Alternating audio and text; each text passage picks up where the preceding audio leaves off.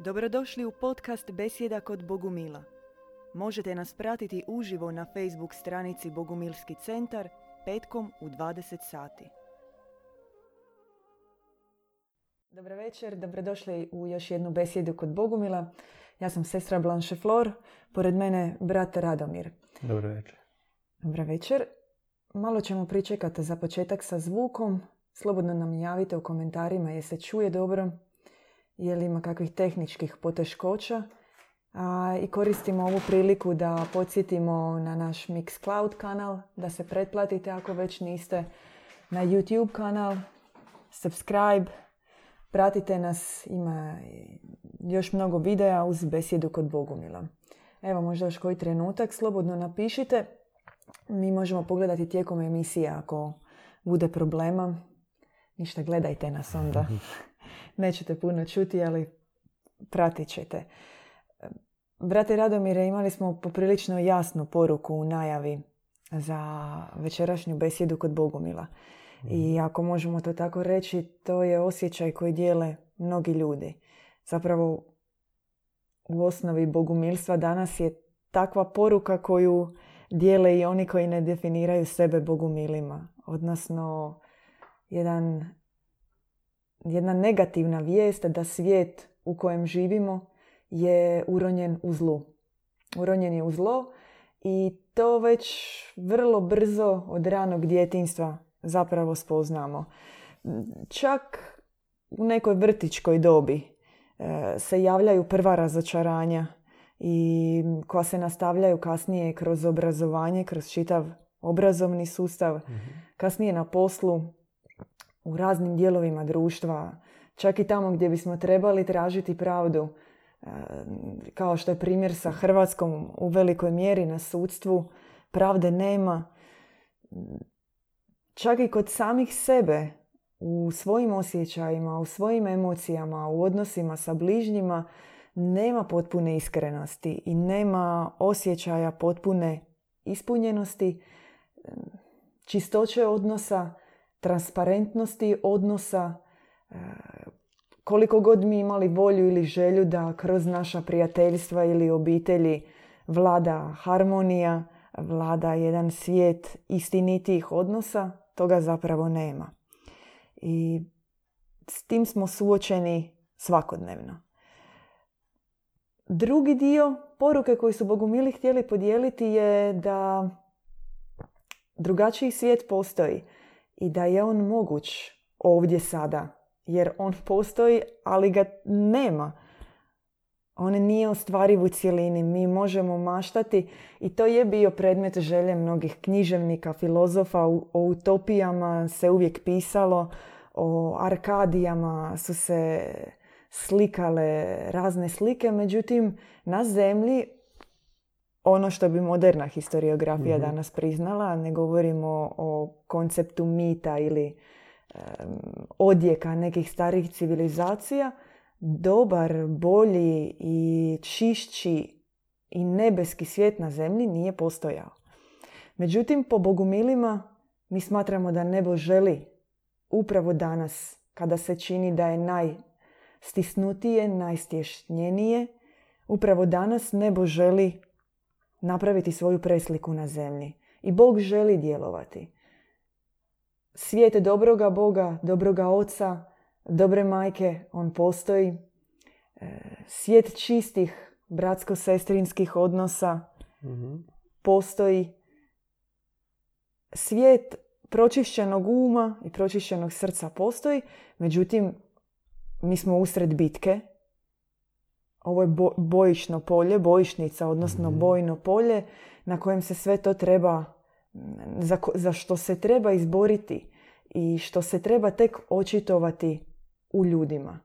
Jer da bi Bog djelovao na zemlji i da bi se nebo spustilo na zemlju, potreban je čovjek, ali ne kao nekakva pasivna figura na, koje će se, na koju će se izliti nebeska mana i on će hodati dva metra iznad zemlje obasjan, obasjan svjetlošću, nego se danas od čovjeka očekuje da bude vitez, da bude ratnik i da se na ovom bojnom polju gdje se sastaju nebo i zemlja izbori. Mogu vas pitati nešto?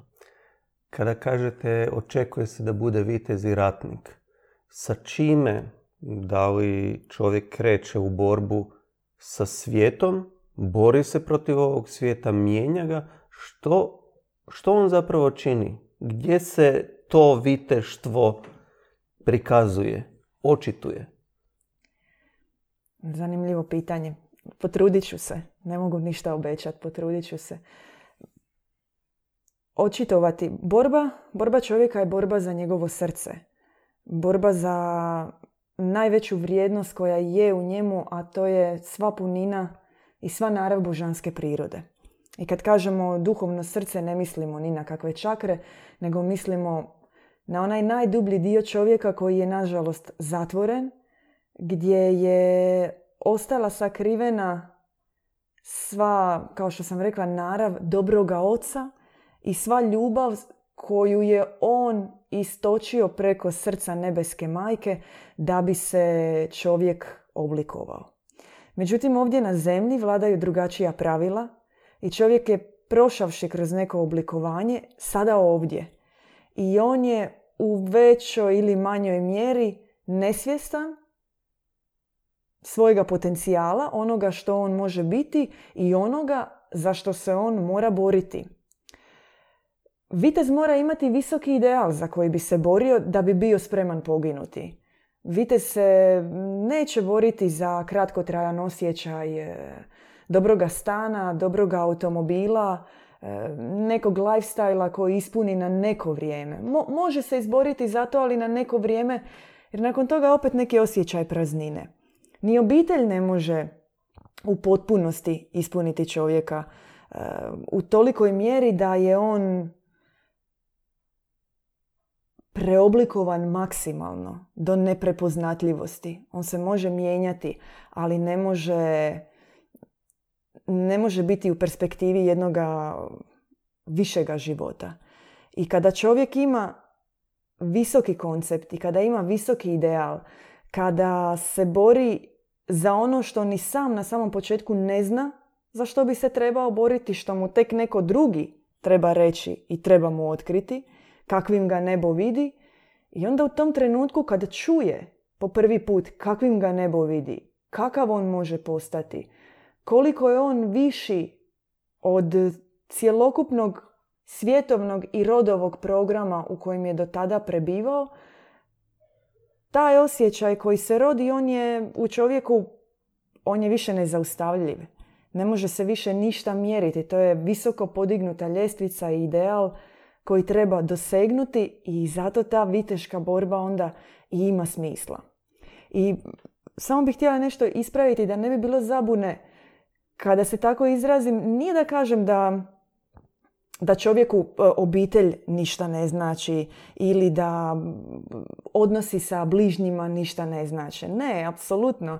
Ne radi, e, ne želi čovjek e, steći duha, boriti se za božanstvo u sebi da bi to sačuvao za sebe. Naravno da to radi jer je on uvijek zajedno sa onima koji ga okružuju. Čovjekova, čovjek ako se i promijeni, jedina, e, jedina što ima smisla u toj promjeni je da je podijeli sa drugima. Da u dobrom smislu zarazi druge. Da pomogne drugima i da izlije svu tu promjenu koja se njemu dogodila u srce bližnjega. Jer to je njegova svrha. Biti zapravo u dijalogu, u kontaktu od srca do srca s onima koji ga okružuju. E sad, očišćen ili ne, naravno da to definira onda odnose u kojima se ljudi nalaze. Ako sam uspjela odgovoriti. Dobro. Uh, mene isto interesirao odgovor na to. Uh, kada e, pokušavamo reći da postoji ovaj svijet, ali u drugom odrazu. Znači ne postoje dva svijeta, postoji jedan svijet, ali postoje potencijali u kojima se on može projavljivati. I kada govorimo o svijetu u kojem se nalazimo, mi kažemo taj svijet može biti čist. Može biti, ako se sjećate, uh, jedne večeri prije nekoliko tjedana smo imali o, o zlatnoj osmorici. Premudrost, ljubav, dobrota, čistoća, mir, milosrđe, harmonije i ljepota. I kada osmoricu spomenemo uronjeni u svijet kakav je on sada, to djeluje idealističko, djeluje dobro, ali sa time u ovome svijetu ne možeš doslovno niti preživjeti. Ali kada se uspiješ odmaknuti, kad prvi put doslovno se odlijepiš, doslovno se istrgneš iz tih cigli u koje si uzidan, onda, onda se dobije osjećaj pa to je jedini ispravan, uh, uh, reći ću tu kompliciranu riječ, arhetip ili jedino ispravno počelo u kojem možemo živjeti. I ako postavimo se u svijet i u takvo počelo, onda nam, onda nam se počne otvarati zapravo kakav je svijet u kojem živimo. Jer da bismo mogli uopće vidjeti kako je to u dobrome svijetu, kako je to u svijetu u kojemu smo trenutno uronjeni, moramo imati nekakav etalon. Ako ćemo prosuđivati na osnovu civilizacije u kojoj smo odrasli, koja neprestano stremi da je svaki, svako sljedeće društvo, taj vrhunac u kojem se mi nalazimo i sada će čovečanstvo odjednom postati dobro, odjednom će se sve riješiti. I vidimo da se to zapravo ne događa. Vidimo da se doslovno manipulira čovečanstvom na razini krda. A kada se manipulira čovečanstvom na razini krda, to znači da svi znamo koja je psihologija krda. Krdo, kada je, i ovo nije mirno krdo na ispaši koje je e, na preriji pase travu. Ovo je krdo koje je stjerano poprilično u, u, u neki obor i zna se šta je sljedeći korak iza tog obora. Sigurno nije ponovo da nas netko pusti na zelenu ispašu. Teško, da. E, tako da, da bismo mogli uopće vidjeti dva svijeta, ne dva svijeta, nego dvije krajnosti jednog svijeta, dvije krajnosti u kojemu se trenutno nalazi svijet i druge, čak ne krajnosti, drugo nije krajnost, nego je drugo osnova i temelj. Temelj, prapočelo tog svijeta, kakav je on zamišljen, kakav on treba izgledati. Da bismo to mogli razlikovati, moramo se odvojiti od svijeta u kojemu jesmo. moramo naći neku polugu koja će nas izvući van. Jer samo dolaziti i govoriti postoji, postoji bolja alternativa, ali ja sam u stroju koji mene vuče, melje, koji mimikrira pod dobro, koji se u tisućama stvari koje su loše, postoji još milijarde stvari koje se prikazuju dobrima, ali zapravo su u osnovi popriličan pad. I da bismo mogli uopće razlikovati, moramo proći odvajanje, moramo odlijepiti svoj prijašnji pogled i steći novi pogled. Inače nećemo vidjeti, samo ćemo nastaviti opravdavati stanje u kojemu se nalazimo i kroz to opravdavanje će taj svijet ići samo prema lošijem i lošijem stanju. Jer stanje u kojem se sada svijet nalazi je sve moguće društvene ideje su isprobane. I došli smo do točke gdje mi više nemamo ideju. Društvo više nema ideju kako u konceptu načina življenja postaviti neki drugi, bolji, čovječniji sustav. Nego smo rekli sad, e dobro, sad ćemo to napraviti tehnologijom. Znači, sociološki, društveno, duhovno više nemamo nikakvu ideju, sve smo potrošili, e sad je tehnologija ta koja će to učiniti. Meni se čini da je to poprilično krivi smjer. Apsolutno, da. Što je ono što ovaj svijet okružuje? Što je ono što ga ispunjava? Kad pogledamo oko sebe. More požude, e, novčanog zla, agresivnosti, uzurpacije, napada, e, posesivnosti u osobnim, poslovnim odnosima, grabežljivost, ambicioznost. I mi nekako u svemu tome živimo uz par varijanti nadajući se da će biti bolje. Druga varijanta frustrirani jer nije bolje. I treća varijanta na jedan čudnovat način konformistički nastrojeni zato što nekako je teško čovjeku današnjice osvijestiti da ne ustajući, to jest ne buneći se na zlo, eh, on ga prihvaća. I to je jedna velika problematika. Čak, čak počinje biti aktivni provodnik, nesvjesni aktivni provodnik. Točno to. Čovjek je instrument. I bogumili vas pitaju čiji vi to točno instrument želite biti. Od koga točno želite biti instrument? Od duha ovoga svijeta koji je zao, koji je diaboličan, koji je okup, koji je prijetvoran, koji mimikrira, koji vas uzdigne da bi vas zatim žrtvovao ili želite biti instrument dobroga oca, tolike količine dobrote, premudrosti, ljubavi, da ćete vrlo brzo vidjeti plodove svoje promjene. I u svijetu slobodne volje u kojem živimo zapravo čini se kao da čovjek odlučuje nešto svojom slobodnom voljom, dok ga vrag cijelo vrijeme iskušava i nudi mu, ali zapravo ispada da na kraju živimo u vrijeme kada je čovjeku oduzeta volja. I on je mm. nema, on životari.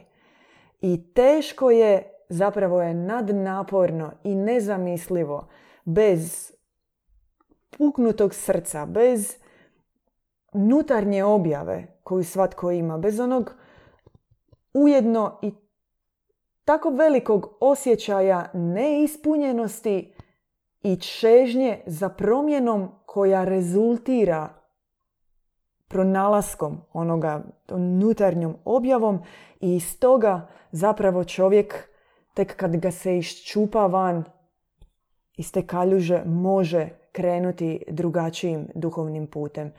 No zato mu netko mora pokazati što je volja. I zato mu netko mora dati viteški odraz. I mora mu onaj, samo onaj koji je pobjedio, koji se iščupao, koji se svakodnevno čupa i bori, koji je sa dignutim štitom, sa duhom ovoga svijeta na tom bojnom polju, samo mu on može dati odraz danas, o čemu i djed Ivan Bogumil mm. govori, odraz dobrote, odraz promijenjenoga čovjeka, podobrenoga čovjeka je viteški pothvat. Je borba ne jedan na jedan, nego jedan protiv tisuću. I na to se danas čovječanstvo poziva. Da, može postojati bolji svijet i da, može se on izgraditi. No kako ste vi rekli na samom početku, on kreće iznutra. On kreće od, od pojedinca kojemu je dana snaga uh, od onoga koji je ima, kojemu je, kojega se naučilo gdje je protivnik, kako on izgleda i kako se boriti protiv njega. I jedino tako se može zapravo viteški ići u pothvate sa duhom ovoga svijeta. Jer Bog nama daje mogućnost ispunjenja duhom da bismo mi njemu bili bliže i da bismo mu bili sličniji. No nažalost, mi smo ispunjeni u velikoj mjeri duhom ovoga svijeta. Ne može se sunce projaviti kroz blatnu močvaru. Mi moramo ući aktivno u proces pročišćenja. Koji je on za svakoga od nas? To je teško sada govoriti. Mi možemo govoriti o osobnim e, situacijama, osobnim sudbinama. To zavisi o čovjeku. Svatko to zna za sebe, a i ono što misli da zna često mu se i otkrije naravno u razgovorima sa duhovnim očevima što je još ostalo, a da on sami ne vidi. To nije proces od e, danas sam počeo, sutra ću završiti. To nije projekt izgradnje kuće ili osnivanja firme. To je cijelo životni proces. Ali se daje vidjeti odmah promjena. Bogumilski put je put viđenja promjene svakodnevno i to je život po čudu vlastite promjene. Ako toga nema, znači nešto ne štima. Znači negdje nismo baš takvi vitezovi kakvi bismo voljeli biti. Kada velimo da, da zemlja, da ljudi mogu biti bolji, to svi to govorimo i čitavo vrijeme spominjemo i, i, i promišljamo čak i u poredku ovoga svijeta, da stvari mogu biti bolje. No, nebo sada po prvi put govori ne da može biti bolje. Zemlja će se podobriti. Zemlja se u potpuno, zemlja zemlji predstoji velika promjena u kojoj će se spustiti nebeski odrazi kakva ta zemlja treba biti već su se spustili preko oca Ivana odrazi koje Bogu mili prakticiraju u procesu očišćenja od, od pomješanosti, u procesu podobrenja. Tako da bogumilska poruka koju mi sada prenosimo nije poruka nade, pa ako bismo mi svi sada počeli nešto činiti, možda bi se nešto promijenilo. Ne, naša poruka je da se svijet neminovno mijenja. Da vrijeme u kojemu živimo je posebno vrijeme. Vrijeme u kojem je lakše se lakše je pobijediti unutrašnja te pomješanosti nego što je bilo prije sto ili tisuću godina. Prije tisuću godina neki monah ili neka osoba je morala e, čitav život raditi neke, neke prakse da bi došla do točke gdje sada zapravo mi to učinimo u par godina. Zašto? Zato jer nebo je odlučilo da je zemlja došla do točke da se da nebo mora direktno utjecati i promijeniti smjer zemlje. Znači, nebo ulazi u bitku za pobjedu zla. I mi nismo na svojim osobnim duhovnim putevima. Ni u New Age u kojemu se bavimo, ne znam ko, ovo je duhovni put, ali je i ovo novi način života. Znači ne govorimo o duhovnom putu, Govorimo o načinu života i govorimo o tome da postajemo provodnici tog novog, te nove zemlje, tog novog načina života, tog, tog, te nove projavljenosti među ljudima da je arhetip, da je prapočelo iz kojeg živimo život. Ne duhovni život, nego jer ne može biti duhovni život i neki drugi život. Život je samo jedan i mi moramo biti transparentni i živjeti na jedan način. Ne u jednom trenutku biti poslovni ljudi, u drugom trenutku biti duhovni ljudi, u trećem trenutku biti obiteljski ljudi.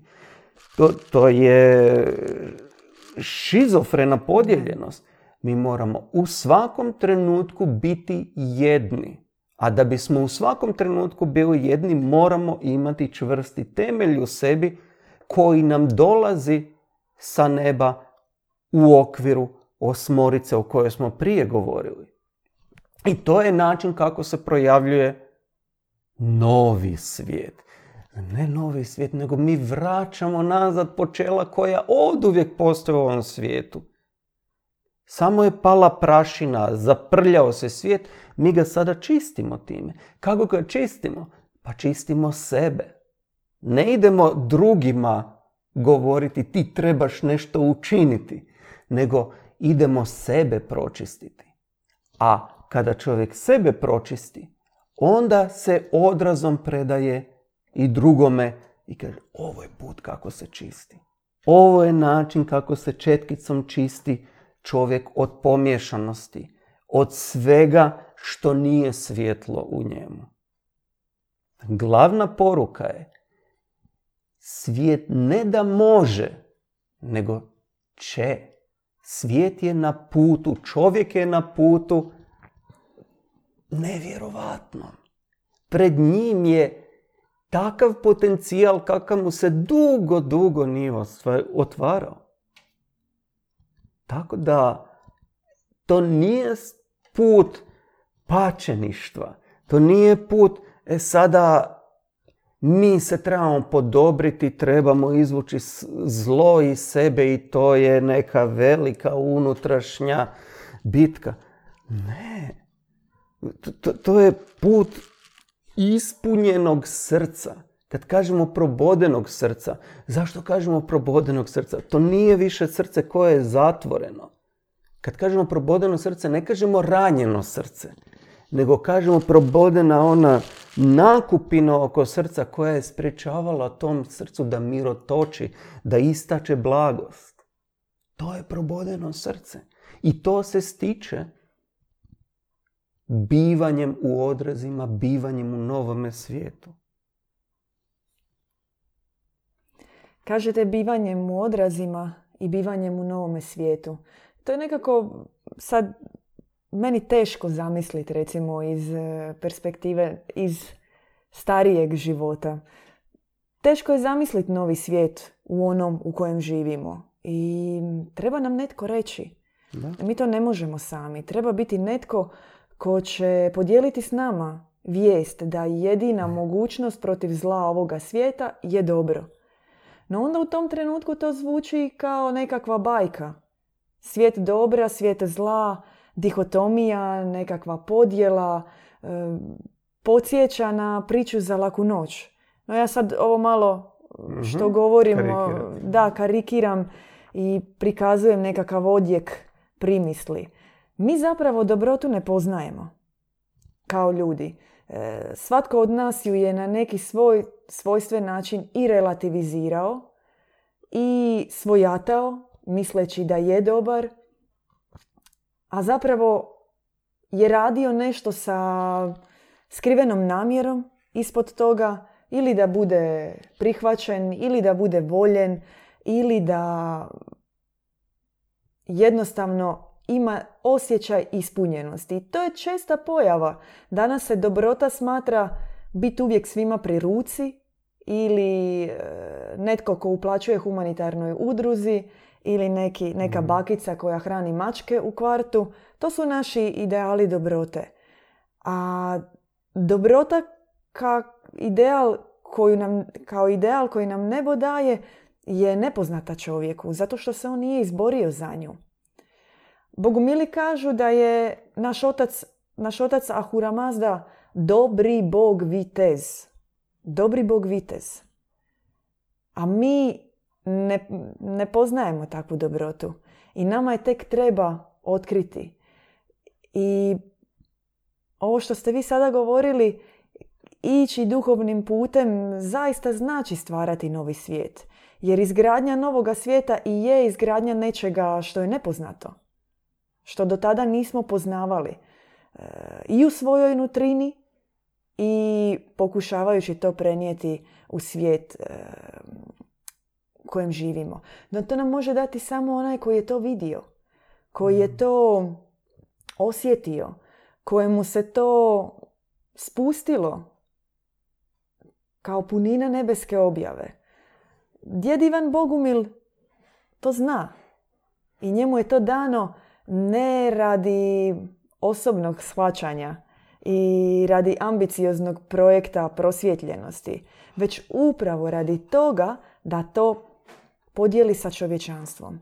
I odraz koji on daje je izboriti se za mhm. dobrotu. To je borba u konačnici za čovjeka na život ili smrt.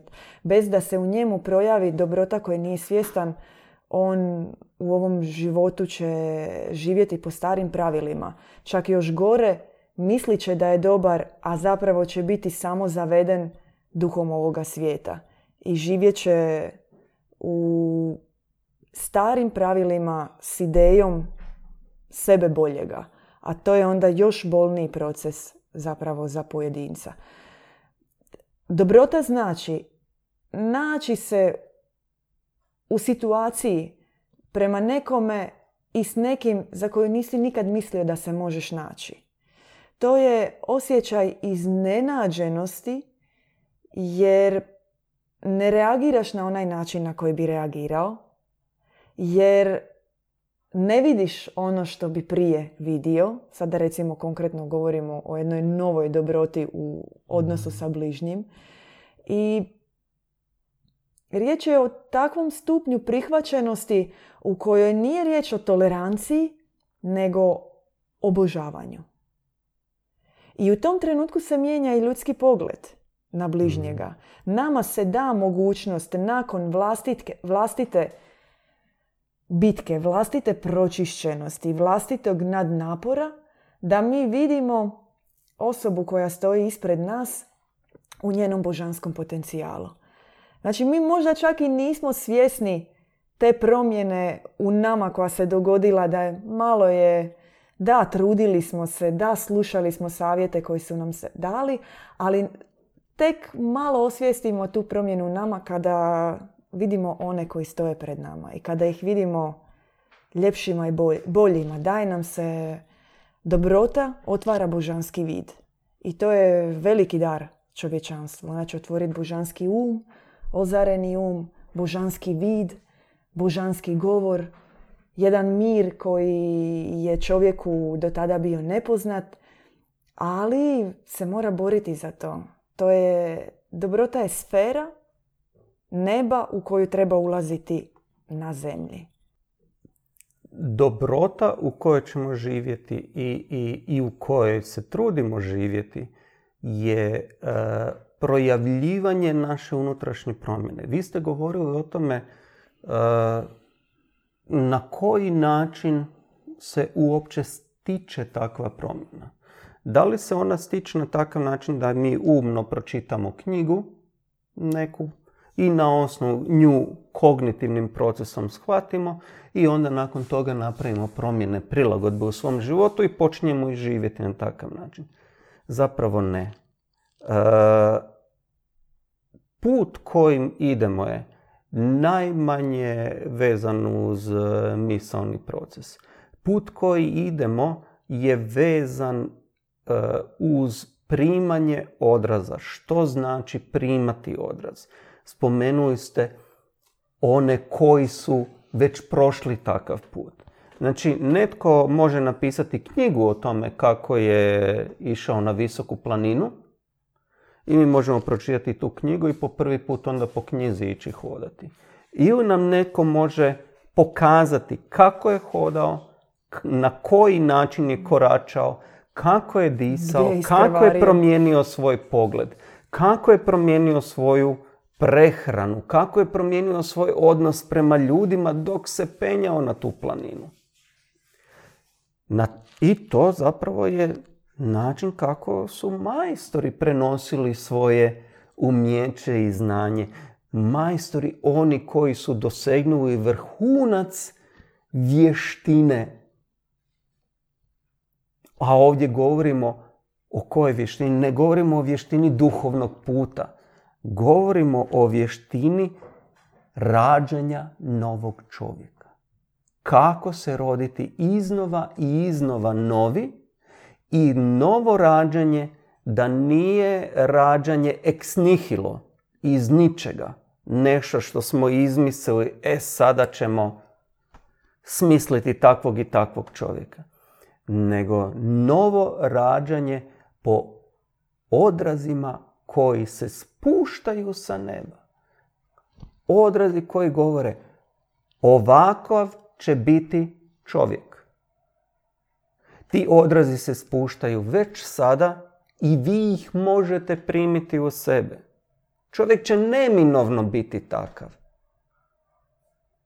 Ali ih već sada možete primiti u sebe. Već sada možete izaći iz doslovno gulaga svijeta u kojemu se nalazimo. Jer mi smo doslovno zarobljeni u ovome svijetu. Mi kao da živimo u jednom velikom, lagodnom, za neke lagodnom, za neke jako dramatičnom konclogoru. Mi smo zarobljenici. Ne možemo pobjeći od ovog svijeta. Nadamo se da ćemo u jednom trenutku preskočiti ogradu i doći do nekog dijela ovog svijeta u kojem će sve biti dobro, ali mi vidimo da se ta ograda neprestano širi. A postoji način kako u ovome svijetu doslovno se možemo isključiti iz tog poretka, učiniti osobnu unutrašnju promjenu, roditi se nanovo sa novim počelima u sebi, a to rođenje se dešava tako da primamo odraze od onih koji su se rodili, popeli na tu planinu. I ta planina nije konačan cilj. E, mi se, nakon što se popenjemo na jednu ljestvicu, ako kažemo planinu, nakon toga smo spremni krenuti još više i još više i još više. Jer potencijal koliko visoko se čovjek može popeti je neslučen. On je ogroman, on je veliki. On daje ogromnu nadu. Primanje odraza vodi prema sjedinjenju čovjeka sa božanstvom. Postajanja Boga čovjekom, postajanja čovjeka Bogom.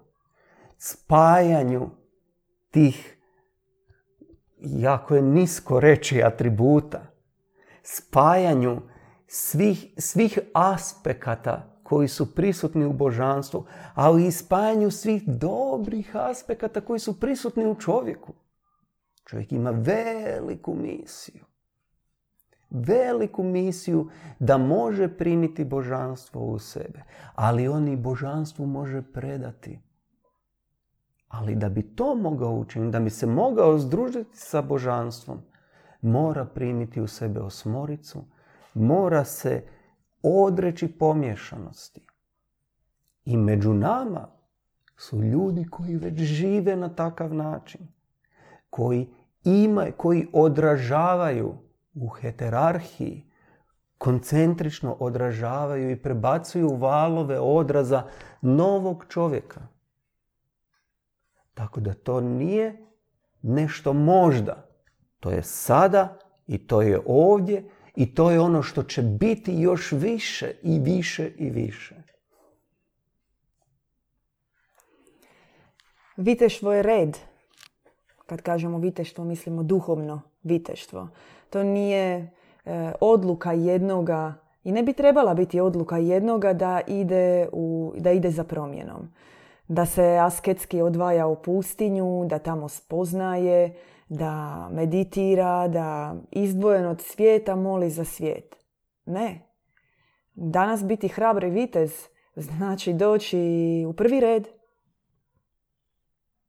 Možda mi sada živimo u svijetu kada se oni koji bi trebali uh, se izboriti za svijet kriju i povlače loše poteze, no to je svijet krivih vođa. U dobrom svijetu oni koji su najvatreniji, oni koji su najiskusniji, oni koji su najvještiji i oni koji imaju najveće srce za bitku, oni idu u prvi red.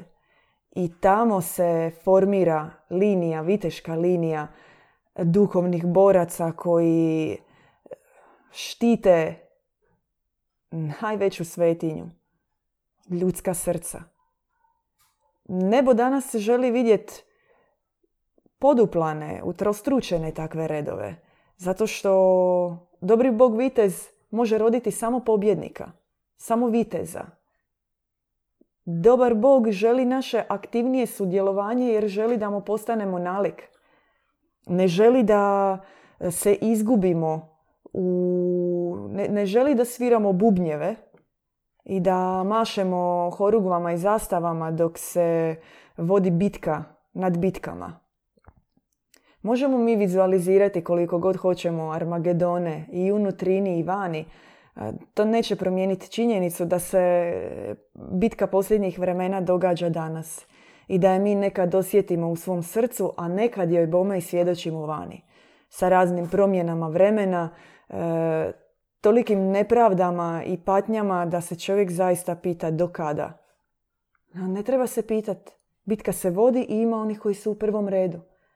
I za one koji su u prvom redu da će se ne vječna slava imaginarna po njihovoj žrtvi, nego, nego sada da će se punina duha, da će se snaga i da će se veličina i mudrost kakva će biti fizički vidljiva na osobama koje su ispunjene duhom. Danas je vrijeme rađanja ne, kako ste vi rekli, samo ljudi, nego svjetiljki, božanstava. I vrijeme je viteškog mimohoda. Neće se čekat sutra. Zora je svanula i tekako odavno i to nebo želi danas od nas. Mi možemo govoriti o tome, besjediti i kad se kamera ugasi, nova bitka počinje. No, pitanje je što Bog želi od nas, za što On želi da se mi borimo i kakvim nas ratnicima On želi vidjeti i koliko smo mi spremni dati. To je tek osobna misija koja se treba otkriti svakom od nas, ali naravno sa višim ciljem. Vitez je jedan, a viteštvo je red i ono može samo rasti, ono je neuništivo i ono je misija čovječanstva. Bratska srca koja trebaju ići zajedno u bitku. Da, spomenuli ste viteštvo, spomenuli ste bratstvo. E, promjena u, u svijetu u kojemu živimo dolazi na takav način da mi počinjemo živjeti unutar viteškog bratstva, počinjemo, ponavljam nekoliko puta, primati odraze. Potpuno drugačije ulazimo u promjenu i počinjemo primati duha, stjecati duha. Jer vitez, on nije formalist. To nije formalni okvir.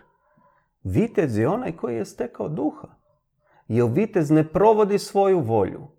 On provodi volju duha svetoga. Duha stečenog. On istače njega. U onom trenutku kada on pres, kad počne zadržavati ga za sebe, on gubi viteški status. Vitez je onaj koji služi i vitez je onaj koji uzima mač i koji one koji kreću prema bogo civilizaciji, prema novom svijetu o kojem smo govorili, vitez ih mora primiti na leđa. Jer većinom svi iz tog svijeta izlazimo ranjeni.